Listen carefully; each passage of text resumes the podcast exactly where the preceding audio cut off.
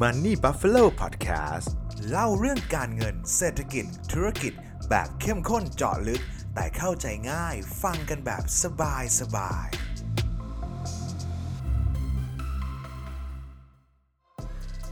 อย่าเพิ่งลงทุน ถ้าคุณยังไม่ได้ฟังคลิปนี้ครับ ยินดีต้อนรับทุกท่านนะครับ กลับเข้าสู่รายการ Money Buffalo Podcast นะครับ ก็แจ้งกับท่านผู้ฟังทุกท่านก่อนเลยแล้วกันนะครับว่าอันนี้น่าจะเป็นแบบ Money Buffalo Podcast เนี่ยครับ ตอนสุดท้ายแล้วครับ EP ที่ 125 นะครับ ก็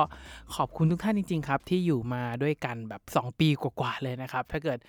ใครยังไม่ได้ฟังแต่ตอนที่1เนี่ยตอนช่วงตอนแรก ๆ ที่ผมทำเนี่ยเสียงมันอาจจะไม่ได้ดีมากนะครับ ผมเชื่อว่าตลอด 125 ตอนเนี่ยครับที่ผมทำมาโดยตลอดเนี่ยถ้าเกิดทุกท่านพอมีเวลาเนี่ยครับอยากจะทุกท่านลองย้อน กลับไปฟังนะครับ ผมเชื่อว่าน่าจะได้ความรู้ความเข้าใจเกี่ยวกับการลงทุนไม่น้อยเลยนะครับ แล้วก็แต่ว่าไม่ต้องเป็นกังวลไปนะครับ ตัว Money Buffalo เองยังไม่ได้หายไปไหนนะครับ แต่ว่า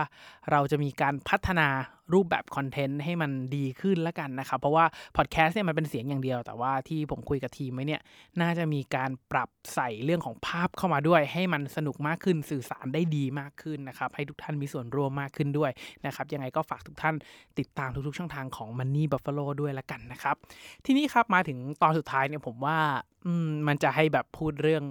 อัปเดตข่าวทั่ว ๆ ไปเนี่ยผมว่ามันก็ยังไงยังไงอยู่นะครับ ผมก็เลยคิดว่าเอ๊ะตอนสุดท้ายเราจะพูดเรื่องอะไรดีนะครับ ผมก็เลยลองมานั่งคิดดูว่าเอ่อมันนี่บัฟฟาโลเราเนี่ยครับตอนที่ผมทำตัวพี่ทุยทำมันนี่บัฟฟาโลขึ้นมาเนี่ย ผมตั้งใจว่าอยากให้มันเป็นประตูบานแรกนะครับสำหรับใครก็ตามที่อยากเริ่มต้นศึกษาเรื่องของการเงิน นะครับไม่ได้เฉพาะเรื่องของลงทุนอย่างเดียวนะครับไม่ใช่หุ้นกองทุนอย่างเดียว แต่ว่ามันรวมไปถึงเรื่องอื่น ๆ ด้วย แต่ว่าบังเอิญว่าถ้าเกิดเราผ่านเรื่องอื่น ๆ มาหมดแล้วนะครับ part สุดท้ายที่เราจะคุยกันหนักหน่อยก็คือเรื่องของการลงทุนนะครับแต่ว่าจริง ๆ แล้ว Money Buffalo เนี่ยผมอยากให้มันเป็นประตูบานแรกให้คนที่อยากเริ่มต้นบริหารจัดการเงินเนี่ยมาอ่านกันนะครับดังนั้นเนี่ยเรื่องพอดแคสต์ในตอนนี้นะครับผมก็จะเน้นพูดสำหรับคนที่เป็นมือใหม่ ละกันนะครับ หรือว่าใครที่เป็นมือเก่าอยู่ในตลาดมาสักระยะหนึ่งแล้วอยากลองรีวิวตัวเองดูว่าณปัจจุบันตอนนี้เนี่ยเรายังขาดตกบกพร่องตรงไหนหรือเปล่า มีตรงไหนที่เราต้องอุดรอยรั่วไหมก่อนที่เราจะไปเผชิญสู่ตลาดการลงทุนกันนะครับก็พอดแคสต์ตอนท้ายเนี่ยผมอยากฝากถึงนักลงทุนมือใหม่ละกันนะครับ ที่ผมว่ามีความน่าเป็นห่วงมากกว่านักลงทุนมือเก่าๆละกันนะครับผมเชื่อว่าเพื่อนๆหลายคนนะครับ พี่ๆหลาย ๆ ท่านที่ฟังเนี่ยเผลอเก่งกว่าผมอีกเยอะเลยนะครับ ผมยังต้องขอความรู้ด้วยอยู่เรื่อย ๆ เลย แต่ว่าผมเป็นห่วงนักลงทุนมือใหม่ที่เข้ามานะครับ เพราะว่าต้องยอมรับว่าโลกโซเชียลเดี๋ยวนี้ครับ มันมีผลต่อการตัดสินใจอะไรหลาย ๆ อย่างค่อนข้างเยอะนะครับ แล้วการปิดกั้นหรือว่าการกรองนะครับ มันก็ค่อนข้างน้อยด้วย ซึ่งถามว่ามันมีผลดีผลเสียเนี่ยสำหรับผมผมว่ามันเป็นเหรียญสองด้าน ข้อดีก็มีครับทำให้ทุกคนสามารถเข้าถึงข้อมูลได้ง่ายมากขึ้น แต่ข้อเสียของมันที่ตามมาเลยก็คือ ข้อมูลมันมีเยอะครับ แล้วทุกคนสามารถเป็นคนสร้างคอนเทนต์ได้ หลาย ๆ ครั้งหลาย ๆ คราวครับ การแนะนำเรื่องของการลงทุนเรื่องของการเงินเนี่ยแนะนำเหรียญแค่ด้านเดียวก็คือโหกำไรงามกำไรดีผลตอบแทนสูง ลงไปเลยซิ่งอย่างงั้นหุ้นตัวนั้นเหรียญตัวนี้นะครับ ซึ่งผมมองว่า เอ่อค่อนข้างอันตรายสำหรับนักลงทุนมือใหม่ละกันนะครับ แต่ผมเชื่อว่าในช่วงประมาณปีปี 2 ปีนี้ที่ช่วงช่วงที่เกิดโควิดเนี่ยเอ่อถ้าเราไปดูตัวเลขหลาย ๆ ตัวนะครับ อย่างเช่นเอ่อจำนวนการเปิดบัญชีหุ้นเนี่ยครับก็เพิ่มขึ้นผมใช้คำว่ามากกว่า 50%นะครับ เยอะมากนะครับ เพราะว่าต้องยอมรับว่าหลาย ๆ คน ตกงานรายได้ไม่ได้ดีเท่าเดิมนะครับก็หวังว่าตลาดหุ้นตลาดการลงทุนเหรียญคริปโตเนี่ยจะเข้ามาเป็นแหล่งรายได้ใหม่ได้ ซึ่งถ้าถามว่ามันทำได้ไหมเนี่ยเอาจริงลึกๆผมผมว่ามันทำได้เพราะผมก็ทำอยู่นะครับแต่ว่าพอมานั่งย้อนนึกประสบการณ์ของตัวเองที่ผ่านมาแล้วครับ มันไม่ได้ง่ายเหมือนกับที่เราเห็นอยู่บนโลกโซเชียลเลยนะครับ เอาง่ายๆถ้าเกิดเราเห็นบางคนโพสต์เรื่องของ future ถูกไหมครับ อย่าง future เนี่ย มันเป็น zero-sum game ค่อนข้างชัดเจนนะครับ มีคนได้อีกขาข้างหนึ่งที่เป็นคู่สัญญาเขาเสียแน่นอนนะครับบังเอิญคนที่เสียเขาไม่ได้มาโพสต์ให้เราเห็น แต่เราเห็นว่ามีคนกำไรถูกไหมครับ ดังนั้นเงินมัน allocate ไปครับ มีคนได้มีคนเสีย ดังนั้นสิ่งหนึ่งที่ผมอยากจะคุยกับนักลงทุนมือใหม่ในวันนี้ก่อนเลยนะครับ ผมอยากให้วางเรื่องภาพเรื่องของการเงินรวยง่ายรวยเร็วต่างๆนี่ครับ วางลงก่อนนะครับอยากจะฉีดวัคซีนกันให้กับทุก ๆ ท่านก่อนเลยนะครับว่า เรื่องของโลกการลงทุนนะถามว่าคนที่รวยแบบ พลิกชีวิตจริงๆเนี่ยมีไหมผมฟันธงว่ามีแน่นอนครับเนาะแล้วมันมีเยอะด้วยนะครับ รู้จักหลายท่านด้วยนะครับ แต่ว่า มันไม่ใช่ทุกคนที่สามารถทำได้แบบนั้นนะครับเขาอาจจะใส่อาศัยทั้งฝีมือ อาศัยทั้งโชค อาศัยทั้งหลาย ๆ อย่างรวม ๆ กันจนมันแบบสักเซสขึ้นมานะครับ ซึ่งถ้าเกิดลองเทียบอัตราส่วนนักลงทุนทั้งหมดนะครับ กับคนที่สักเซสโดดขึ้นไปแบบนั้นเนี่ย ผมว่าไม่ถึง 0.01 ผมว่าน้อยมากหนึ่งในหมื่น ผมว่ายังยังเยอะไปเลยนะครับสำหรับนักลงทุนที่สักเซสระดับนั้นนะครับ แต่ว่าเรามักจะอยากได้แบบนั้น แต่เราไม่ได้ศึกษา ในแบบที่คนคนนั้นได้นะครับสิ่งที่ผมอยากจะบอกก็คือ เรามักจะเห็นความสำเร็จแค่ห้าเปอร์เซ็นที่อยู่ด้านหน้า แต่ว่าเราไม่ได้ศึกษาเบื้องลึกเบื้องหลังก่อนเลยนะครับดังนั้นเบื้องต้นเนี่ยผมอยากให้ทุกท่านนะครับ วางเรื่องของการลงทุนโดยง่ายเร็วๆวางทิ้งลงไปก่อนนะครับ จุดเริ่มต้นของคนที่อยากเริ่มเป็นนักลงทุนนะครับ เหมือนกับเวลาเราจะสร้างบ้าน คิดว่าถ้าเราอยากจะสร้างแบบปั้นการเงินแบบปั้น สุขภาพทางการเงินที่ดีมีพอร์ตการลงทุนที่ดีนะครับเหมือนกับสร้างบ้านเลยครับ เราต้องลงเสาเข็มให้ดีก่อน เพื่อมั่นใจด้วยว่าเมื่อมันมีพายุมีอะไรมาบ้านเราจะไม่โคลนเคลงถูกไหมครับถ้าเรารีบสร้างมากจนเกินไป บางทีอาจจะสร้างชั้นสองชั้นสามชั้นสี่เร็วเกินไปเนี่ยมีลมมีพายุแผ่นดินวงแผ่นดินไหวว่าบ้านพังนะครับ มันเกิดจากแบบนี้แหละครับ การบิวพอร์ตการเงินการการจัดการเรื่องเงินของตัวเองหรือว่าการวางแผนการเงินนะครับ มันก็เริ่มจากการลงเสาเข็มนั่นเองนะครับ ดังนั้น ถ้าเกิดอยากจะถามว่าควรเริ่มต้นที่ไหนดีครับ ส่วนตัวผมเนี่ยผมมักจะเริ่มต้นที่เรื่องของความเสี่ยงก่อนนะครับ อย่างแรกเลยครับ เงินก้อนแรกที่เราควรมีนะครับ เราเก็บเงินได้ก้อนแรกปุ๊บห้าพันบาทหมื่นหนึ่งสองหมื่นสามหมื่นห้าหมื่นแล้วแต่ท่านเลยนะครับ เงินก้อนแรกที่ทุกท่านควรมีนะครับ ผมแนะนำก่อนเลยนะฮะว่าควรมีอย่างแรกคือเงินสำรองฉุกเฉินนะครับ เงินสำรองฉุกเฉินเนี่ยผมเชื่อทุกท่านอาจจะได้ยินจนเบื่อแล้วครับ แต่ว่า ผมเชื่อว่าหลังจากโควิดผ่านไป น่าจะเห็นประโยชน์ของเงินก้อนนี้กันมากขึ้นอยู่แล้วนะครับเงินสำรองฉุกเฉินเนี่ยครับตามตำราเนี่ยบอกไว้ว่าควรมีสักประมาณ 6 เดือนนะครับแต่ผมว่าช่วงที่ผ่านมาค่อนข้างพิสูจแล้วนะครับว่า 6 เดือนเนี่ยอาจจะไม่เพียงพอ อาจจะไม่พอสำหรับการปรับเนื้อปรับตัวของเรานะครับผมก็เลยแนะนำว่าอาจจะต้องมีสัก 12 เดือนของค่าใช้จ่ายละกันนะครับอย่างเช่นใครมีค่าใช้จ่ายเดือนละหนึ่งหมื่นบาทเนี่ยเงินก้อนแรกที่เราควรเก็บได้เลยนะครับก็คือแสนสอง นะครับเงินแสนสองก้อนนี้ครับจะถูกเก็บไว้เผื่อในกรณีที่รายได้เราขาดหายไปอย่างช่วงโควิดเนี่ยครับเพราะว่าอย่าลืมว่ารายได้ที่เราได้รับมาเนี่ยเราถ้าเราได้รับน้อยลงแต่รายจ่ายบางทีมันลดลงไม่ได้ตามรายได้นะครับ เพราะว่ารายจ่ายมันยังต้องจ่ายไปเรื่อยๆค่าข้าวค่ากินค่าที่พักถ้าใครเช่าอยู่ก็ต้องมีค่าเช่า อันนี้ก็ต้องระวังด้วยนะครับ ผมแนะนำว่าควรมีสัก 12 เดือนของค่าใช้จ่ายนะครับลองจดบัญชีรายรับรายจ่ายดูว่าในแต่ละเดือนเนี่ยเรามีรายจ่ายที่ต้องจ่ายจริง ๆ นะครับ เท่าไหร่บ้าง เราก็เอาเลขตัวนั้นเนี่ยครับมาคูณ 12 แล้วเป็นเงินก้อนแรกที่เราควรมีนะครับ ถ้าเกิดถามว่าเนี่ยพอบางคนบอกว่ามีเดือนละหมื่นโหพี่ผมเก็บเงินได้เดือนละห้าพันกว่าจะเก็บได้แสนสองเนี่ย มันใช้เวลานานอยู่นะพี่คำตอบคือใช่ครับ มันอาจจะใช้ถ้าเกิดเก็บเดือนละห้าพันให้ได้แสนสองเนี่ย ก็คือต้องใช้ 24 เดือน 2 ปี งั้นแปลว่า 2 ปีนี้ผมไม่ต้องลงทุนอะไรเลยเหรอคำตอบคือไม่ใช่แบบนั้นนะ ก็คือ เราอาจจะเอา 5,000เนี่ยแบ่งสัก สามพันสองพันสามพันนะครับ เก็บเข้าเงินสำรองฉุกเฉินทยอยเก็บไปเรื่อยๆทุกเดือน ส่วนเงินที่เหลือเนี่ยเอาไปลงทุนก็ได้ เอาไปลงทุนในเป้าหมายอื่นๆก็ได้นะครับ ไม่จำเป็นต้องรีบเร่งเก็บให้มันได้จนได้ แต่ว่าถ้าเกิดใครมีความตั้งใจอยากจะปูพื้นฐาน อันนี้ไม่ว่ากันนะครับ สามารถทำได้แต่ว่าถ้าเกิดบางทีมันไกลมากเนี่ยแล้วจนไม่ได้เริ่มศึกษาไม่ได้เริ่มลงทุนแล้วผมแนะนำว่าให้กันบางส่วนสักครึ่งหนึ่งของเงินเก็บเนี่ยเข้าเงินสำรองฉุกเฉินไปก่อนนะครับก็ ฝากพวกฝากประจำกองทุนตลาดเงินก็แน่นอนแหละครับผลตอบแทนมันไม่ได้ดีแล้วหนึ่งหนึ่งถึงหนึ่งจุดห้าเปอร์เซ็นต์บวกลบแถวนี้นะครับแต่ว่ามันดีข้อดีเรื่องของคือ ถ้าเกิดเราตกงานขึ้นมาเนี่ยเราสามารถไปเบิกไปถอนออกมาแล้วใช้มันได้ทันที อันนี้คือสิ่งที่ดีที่สุดนะครับ ดังนั้นเนี่ยข้อแรกเลยที่ควรมีคือเงินสำรองฉุกเฉินนะครับ อันที่2เนี่ยสิ่งที่ควรมีเลยก็คือควรมีถ้าแปลแบบไทยแบบบ้านๆเลยควรมีประกันที่พอเพียงมีสวัสดิการที่พอเพียงแล้วกันนะครับคำว่าสวัสดิการของแต่ละคนเนี่ยคงไม่เหมือนกัน เอาง่ายๆว่าถ้าเราเกิดเหตุพวก เกิดอุบัติเหตุปัญหาสุขภาพ ประกันชีวิต ประกันอัคคีภัยต่างๆ มีเหตุอะไรพวกนี้ขึ้นมานะครับ เราจะไปเบิกได้ที่ไหนนะครับ ผมไม่แนะนำให้เซลฟ์อินช r ลันก็คือไม่ทำประกัน เอาเป็นว่าถ้าเกิดดวงซวยเกิดขึ้นมาเดี๋ยวจ่ายเงินสดเอา อันนี้อันตรายมากๆนะครับ เพราะว่าหลาย ๆ ครั้งเนี่ยเราไม่มีวันประเมินได้เลยนะครับว่า อุบัติเหตุที่เกิดขึ้นความเสียหายที่เกิดขึ้นเนี่ยมันจะเท่าไหร่นะครับดังนั้นการจ่ายเบี้ยประกันเนี่ยครับมันค่อนข้างเป็นทางออกที่ดีกว่า อย่างเช่น เราจ่ายเบี้ยประกันสุขภาพปีหนึ่งประมาณ 20,000 บาทได้วงเงินประมาณสัก ผมว่า 3-5 ล้านต้องมีค่ารักษานะครับคิดดูว่าถ้าเราจ่ายเบี้ยประกันไปสามหมื่นบาทตลอดร้อยปีนะครับสามล้านไม่ป่วยอะไรเลยเนี่ย ก็ถือว่าเราได้วงเงินนั้นฟรีตลอดชีวิตนะครับผมผมมองว่าประกันสุขภาพเนี่ยมันเป็นเหมือนกับเราทยอยจ่ายค่าความเสียหายในอนาคตที่มีโอกาสเกิดขึ้นเท่านั้นเองนะครับซึ่งผมแนะนำว่าควรมีประกันทุกคนนะครับอย่างเช่นเราเราขับรถเนี่ยใครขับรถแบบไม่มีประกันเนี่ยผมว่าก็มีเสียวๆอยู่นะครับเพราะว่า เอ่ออย่างตัวประกันเนี่ยถ้าเราสมมติว่าเราขับรถชนธรรมดาเฉี่ยวชนธรรมดาประกันมันเคลมไหวอยู่แล้วถูกไหมครับหรือว่าเราจ่ายเองเผื่อยังได้เลยแต่ถ้าบางทีเราดวงซวยไปชนแบบเบนซ์บีเอ็มรถพอร์ชเฟอร์รารี่อย่างเงี้ยครับทุนประกันมันไม่พอบางทีนะฮะเราก็ต้องควักเนื้อค่อนข้างเป็นเรื่องเป็นราวเหมือนกัน อันนี้ก็ต้องระวังนะฮะดังนั้น 2 เรื่องแรกที่ผมอยากให้ทุกคนวางเรื่องการลงทุนแล้วหันกลับมาจัดการก่อนอย่างแรกคือเงินสำรองฉุกเฉินต้องมีซะหน่อยนะฮะอันที่ 2 ก็คือเรื่องของการมีประกันอย่างพอเพียงในพอดแคสต์นี้ผมคงไม่ได้ลงลึกว่า แต่ท่านควรมีประกันเท่าไหร่หลักการก็คือไป สำรวจของตัวเองก่อนครับว่าถ้าเกิดป่วยขึ้นมาตอนนี้เบิกที่ไหนได้บ้าง มันพอไหมก็ลองเปรียบเทียบกับค่ารักษาโรงพยาบาลใกล้บ้านดู เดินไปถามที่โรงพยาบาลก็ได้ครับว่าค่ารักษาโรคที่มันเป็นกันทั่วไปอาหารเป็นพิษไส้ติ่งแตกอะไรพวกนี้ประมาณเท่าไหร่ มันควรมี cover อีกเท่าไหร่ก็ทำประกันส่วนต่างตรงนั้นละกันนะครับหรือว่าลองเซิร์ช Google เพิ่มก็ได้ครับว่าประกันสุขภาพควรทำตัวไหนทำตัวไหนเพิ่มมันมีบอกอยู่แล้วนะครับแต่ว่าเป็น 2 เรื่องที่ผมอยากจะมาเน้นย้ำกับนักลงทุนมือใหม่ ก่อนที่เราจะไปพูดถึงเรื่องของการเกษียณเรื่องของการอะไรกันแล้วกันนะครับ ทีนี้นะครับเมื่อจัดการฐานล่างตัวนี้เสร็จเรียบร้อยนะครับ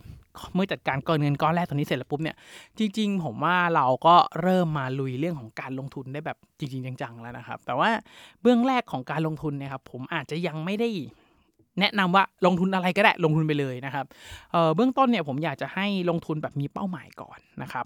เป้าหมายในที่นี้ก็คือถ้าสำหรับผมเป้าหมายจำเป็นที่จำเป็นมากๆสำหรับทุกคนเลยครับก็คือเรื่องของการเกษียณอายุนะครับเรื่องของการเกษียณอายุเนี่ยเป็นเป้าหมายการเงินอันหนึ่งที่สำคัญแต่ถูกมองข้ามอย่างมากนะครับออยากให้ทุกท่านลองเริ่มต้นวางแผนเกษียณอายุ แล้วก็ใช้ เครื่องมือทางการเงินนะครับผมใช้คำว่าเครื่องมือทางการเงิน อย่างเช่น พวกกองทุนที่ไม่ได้เป็นการลงทุนโดยตรงก่อนล้วกันนะครับ เช่นประกันสังคมกองทุนสำรองเลี้ยงชีพ S S F R M F อะไรพวกนี้ที่ไม่ต้องลงทุนโดยผ่านมืออาชีพลงทุนลงทุนแบบเป็นระบบพวกนี้ครับเวลาวางแผนเกษียณ ผมว่าเบื้องต้นให้ใช้สินทรัพย์สินค้าทางการเงินพวกนี้บริหารสินทรัพย์ไปก่อนจะเป็นเรื่องที่ดีกว่านะครับ เพราะว่าเวลาที่เราเดินเข้ามาในตลาดการลงทุนเนี่ยมันมีทั้งเรื่องของความผันผวนเรื่องของ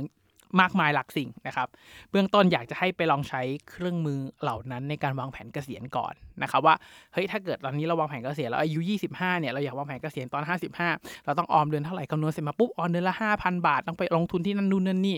ให้ระบบมันลงทุนไปจัดการไปครับ มันสามารถเกษียณได้อย่างแน่นอนนะครับแบบมีคุณภาพประมาณนึงอาจจะไม่ได้เกษียณดีเวอร์นะครับเอาเป็นว่าผมติดไว้ตรงนี้ก่อนนะสำหรับนักลงทุนนะครับก็เงิน 3 ก้อนเนาะก็คือ อันแรกก็คือเงินสำรองฉุกเฉินอันที่ 2 คือเรื่องของการบริหารความเสี่ยงอันที่ 3 ก็คือลงทุนแบบมีเป้าหมาย อย่างเช่นเป้าหมายเกษียณละกันนะครับทีนี้ครับพอเราจัดการ 3 เรื่องนี้เสร็จนะครับเรามาว่ากันเรื่องของ investment กันครับ ทีเนี้ยจะสังเกตได้ว่าเหตุผลที่ผมเอา investment มาอยู่อันที่ 3 จะเรียกว่าเป็นอันสุดท้ายเลยเนี่ยก็ไม่ผิดสักทีเดียวนะเหตุผลก็เพราะว่าการลงทุนมีความเสี่ยงครับ ผมเห็นคนที่ หมดตัวจากการลงทุนเรียกว่าพอร์ตแตกเนี่ยก็เยอะนะครับติดดอยหุ้นมา 3-5 ปี แล้วก็ยังติดอยู่แบบนั้นไม่มีการคัดออกซื้อเข้าใด ๆ นะครับ ก็เยอะเหมือนกันคนที่สักเซสก็มีครับ ผมรู้จักทุกประเภทเลย ดังนั้นเนี่ยผมก็เลยอยากให้ทุกท่านเผื่อใจไว้ก่อนว่าถ้าเกิดเราเอาเงินมาลงทุนเนี่ยครับเงินลงทุนก้อนนี้เนี่ยมันจะเป็นส่วนที่สามารถเสียหายได้ อาจจะไม่ต้องเสียหายทั้งร้อยเปอร์เซ็นต์อาจจะติดลบได้ยี่สิบสามสิบห้าสิบเปอร์เซ็นต์แล้วแต่ระดับความเสี่ยงของแต่ละท่านนะครับ แต่ข้อดีของมันก็คือ ถ้าเราจัดการสองถึงสามก้อนที่ผมพูดไปในตอนแรกเรียบร้อยแล้วนะครับ ข้อดีก็คือเราจะสามารถลงทุนได้ยาวขึ้น เงินลงทุนที่เราไป investment จริงๆ เนี่ย เราจะเรียกมันว่าเงินเย็นได้อย่างเต็มปาก เหตุผลเพราะว่าเงินก้อนเนี้ยเราไม่จำเป็นต้องรีบถอนออกมาเพื่อใช้จ่ายในชีวิตประจำวัน สมมติว่าเราลงทุนกะจังหวะผิดพลาดตลาดมีย่อลงไป เราก็สามารถถือยาวได้ ถ้าเรามั่นใจว่าหุ้นตัวนั้นเหรียญตัวนั้นพื้นฐานยังดีก็ปล่อยมันถือยาวไปถูกไหมฮะคือปัญหาของคนที่มาถึงเอาเงินโยนเข้าไปในเรื่องของการลงทุนก่อนเลยครับมักจะเป็นเงินที่ไม่ได้เย็นถึงที่เย็นแต่มันไม่ได้เย็นจริงครับนี่คือปัญหา มันทาให้เวลาตลาดย่อลงไป 3-6 เดือนในช่วงที่แบบเป็นหลุมของตลาดนี่ครับ ร้อนรนกระวนกระวายนอนไม่หลับเนี่ยครับเนี่ยครับเป็นปัญหาหนึ่งดังนั้นผมก็เลยอยากจะให้ทุกท่านนะครับเซตไปก่อนแยกเงินแยกส่วนไปเลยว่าเงินก้อนเนี่ยขาดทุนได้เสียหายได้นะครับทีนี้ไอ้เรื่องของเงินส่วนของ investment เนี่ยใจจริงผมลึกๆเนี่ยผมไม่ได้อยากจะแนะนำให้ทุกท่านเนี่ยต้องลงทุนในหุ้นเท่านั้นคริปโตเท่านั้นนะครับจริงๆคำว่าการลงทุนนะครับมันค่อนข้างเปิดกว้างมากๆสำหรับตัวผมนะครับ จะลงทุนทำธุรกิจก็ได้ ลงทุนทำอีคอมเมิร์ซก็ได้ ขายออนไลน์ก็ได้นะครับ แต่ว่าลงทุนเล่นเกมก็ได้ เดี๋ยวนี้มีเกม NS เอ่อ NFT นะครับที่เราได้เงินด้วย หรือว่าลงทุนคริปโตเคอเรนซีก็ได้ อันนี้แล้วแต่ความถนัดแล้วแต่ความชอบเลยนะครับ เพราะว่าอย่างที่ผมบอกว่าถ้าเราจัดการฐานล่างดีนะครับสามแล้วก็แรกดีเนี่ยต่อให้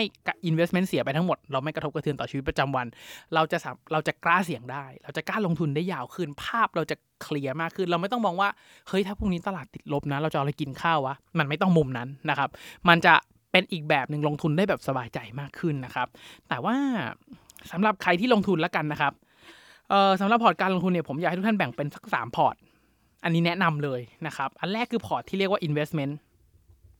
investment คือลงทุนระยะยาว long term โคตรโคตรสิบปี up นะครับ เลือกหุ้นเองเลือกเหรียญเอง เลือกอสังหาริมทรัพย์เองลงทุนที่เป็นระยะยาวไปเลย อันที่ 2 คือพอร์ต trading ครับสำหรับใครที่อยากเทรด อยากใช้สายเทคนิคนำพื้นฐานนะครับ ก็ใช้พอร์ต trading เนี่ยครับเป็นพอร์ต เป็นพอร์ตเทรดเข้าๆออกหาจังหวะซื้อหา buy signal หา sell signal หาระบบทงระบบเทรดเข้ามาจับนะครับ อันที่ 3 เนี่ยจะเรียกว่าเป็นพอร์ตที่เสี่ยงสูงมากๆ ก็คือใช้พวกฟิวเจอร์ขึ้นมา เดี๋ยวถ้าเกิดเป็นอาจารย์ตั๊มพิริยะเนี่ยจะบอกว่าจะเป็นพอร์ตที่เรียกว่าพอร์ต gambling คุณลุงโฉลกจะเรียกว่าพอร์ต gambling นะครับ คือมันเสี่ยงสูงมากก็คือเหมือนแทงไฮโลเลยนะครับ ก็คือใช้ฟิวเจอร์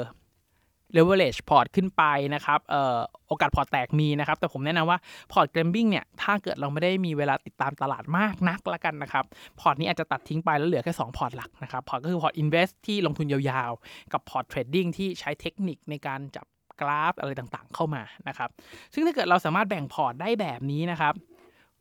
ถือว่าเราลงเสาเข็มเรียบร้อยแล้ว ลมพัดมาแรงพัดแรงเซตตกมันเหลือ 900 ไม่เป็นไรครับ ชีวิตเรายังเหมือนเดิม ตกงานมีเงินใช้เจ็บป่วยมีเงินรักษา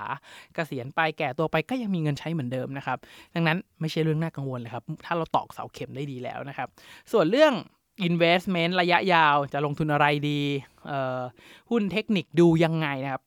แอบขายของนิดนึงแล้วกันสำหรับหุ้นเทคนิคผมเพิ่งมีเปิด เปิดคอร์สหุ้นเทคนิคไปแล้วกันนะครับ ยังไงก็ฝากอุดหนุนกันด้วยนะครับ ลองเข้าไปติดตามในเพจ Money Buffalo หรือว่าเข้าไปที่ Man เอ่อ Money Buffalo Investment Academy นะครับ ก็จะเป็นเกี่ยวกับเรื่องของการสอนเลยคอร์สแรกที่ผมเปิดตัวไปเนี่ยก็จะเป็นเกี่ยวกับเรื่องเอ่อหุ้นคอร์สหุ้นพื้นฐานเลยนะครับ แต่ว่า มันจะเป็นเกี่ยวกับตลาดหุ้นเท่านั้นนะครับ อาจจะยังไม่ได้ลงลึกถึงตลาดคริปโตมากนักนะครับ ต้องเรียนแจ้งทุกท่านเลย ราคาไม่แพงครับ ราคา 2,490 นะครับ ช่วงโปรโมชั่นอยากให้ทุกท่านได้แบบปูพื้นความรู้เรื่องของเทคนิคนะครับ ทีนี้ก็เป็นหน้าที่ของทุกคนละครับ ที่จะต้องไปศึกษาอื่นๆเพิ่มเติมนะครับว่าคำว่า investment เนี่ย เราจะตีความหมายมันแปลว่าอะไรนะครับ แต่ว่าผมอยากจะฉีดวัคซีนอีกสักเข็มหนึ่งให้กับทุกท่านที่ฟังแล้วกันนะครับ ก็คืออออย่าให้ความโลภบังตา แบบบังตาเรามากจนเกินไปนะครับ หรือว่าอย่าให้ความไม่รู้เนี่ยเข้ามาทำให้เรามั่นใจจนเกินเหตุนะครับ เวลาที่คนเราจะขาดทุนหนักหรือว่าถูกหลอกจากการลงทุนเนี่ยครับ มันจะมี 2 ปัจจัยครับ ปัจจัยแรกก็คือเวลาที่เราโลภ ปัจจัยที่ 2 คือเราไม่รู้ครับ